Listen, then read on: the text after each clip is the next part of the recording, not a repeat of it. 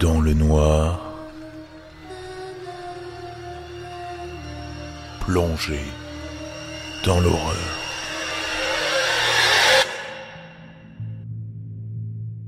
Hier soir, je suis revenu de l'un de ces voyages de camping qui vous écartent du tout digital. Un court moment où tout ce que vous apportez, en termes d'électronique, est une radio d'urgence et un appareil photo numérique. En dehors de ce que je vais vous décrire, sachez que ça m'a fait un bien fou pour ma santé de me décrocher de tous ces appareils. J'avais un peu de mal avec mon travail et, disons la vérité, avec la vie en général. Mais j'ai finalement pu me détendre.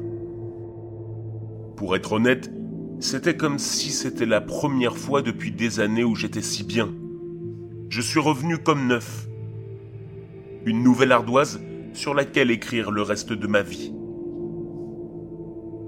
J'ai découvert plus tard que je suis revenu en tant que nouvelle personne, mais d'une toute autre manière. La partie camping s'est bien passée. J'ai pu pêcher, cuisiner autour d'un feu de camp et rencontrer d'autres personnes qui recherchaient la tranquillité. Vous savez, les trucs normaux de camping. J'ai aussi pris beaucoup de photos. Une semaine après mon arrivée, j'ai emballé toutes mes affaires et je suis retourné à mon camion, prêt à rentrer chez moi. Le retour s'est bien passé. Mais je dois admettre que cette première nuit passée dans mon propre lit, plutôt que dans un lit de camp, m'a fait un bien fou.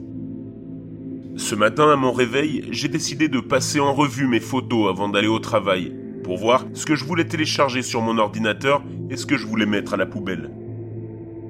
C'est là que les choses deviennent bizarres. La première photo était de moi avec un groupe d'environ six autres personnes. Je ne me souviens pas d'un seul de ces gars. Tout leur visage était flou, comme s'ils avaient tourné la tête rapidement au moment où la photo était prise. On se tenait tous par les épaules et la fille à côté de moi était très proche de ma taille. Mais je ne me souviens pas d'un seul d'entre eux. Et ça me surprend vraiment. Je sais juste que je suis allé camper seul mais sur ces photos, on voit bien ma tente dans le fond avec quelques autres tentes placées là aussi, toutes en parfait état. J'avais l'impression de regarder une réalité alternative, ce qui aurait pu peut-être se passer si j'étais allé camper avec un groupe. Finalement, je me suis dit que j'avais peut-être un peu trop bu un soir et que j'avais oublié le groupe de vagabonds qui venait de s'installer avec moi pour la nuit.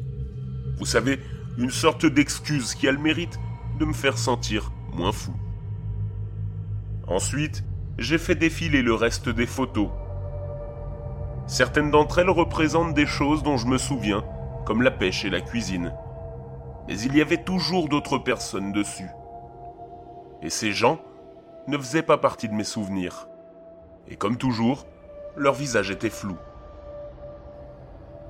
Maintenant, je passe au deuxième jour de photos. Au début de la journée, on avait pris la même photo de groupe que la veille, sauf que le type, le plus à gauche, n'était plus sur la photo. Il avait tout simplement disparu.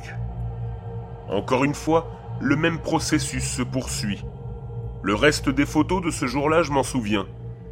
Mais il y a juste, si je puis dire, le fait que je suis avec un groupe que je ne connais pas, alors que j'aurais dû être seul. Je regarde le jour suivant, et une autre personne a disparu. Chaque jour, une nouvelle personne disparaît, et puis une autre, et encore une autre, continuant le processus, jusqu'à ce qu'il ne reste que moi et cette femme, ses bras autour de ma taille, m'étreignant avec un visage flou. Je remarque que toutes les tentes sont encore là, mais en lambeaux, comme si elles sortaient d'une tempête. Sauf la mienne, qui, elle, était parfaite.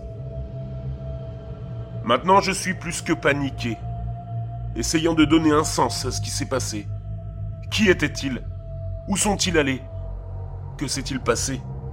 Pourquoi je ne me souviens pas? Je regarde ma montre et je remarque que j'ai réfléchi à ces photos pendant trop longtemps et que j'ai déjà quelques minutes de retard au travail. Je fourre l'appareil photo dans mon sac et, comme je suis déjà habillé, je cours jusqu'à la voiture. J'arrive au bureau environ une demi-heure plus tard et j'entre les cheveux en bataille. J'observe quelques regards de certains des employés, mais je les ai ignorés en me dirigeant vers mon bureau. L'un d'eux s'approche de moi pour me demander quelque chose que je ne pense pas pouvoir oublier. Où est ta femme? me dit-il. Ma femme? Oui, elle et le reste de la direction. Vous êtes tous partis en camping. Et tu es le premier à revenir. D'où ma question. Où sont les autres?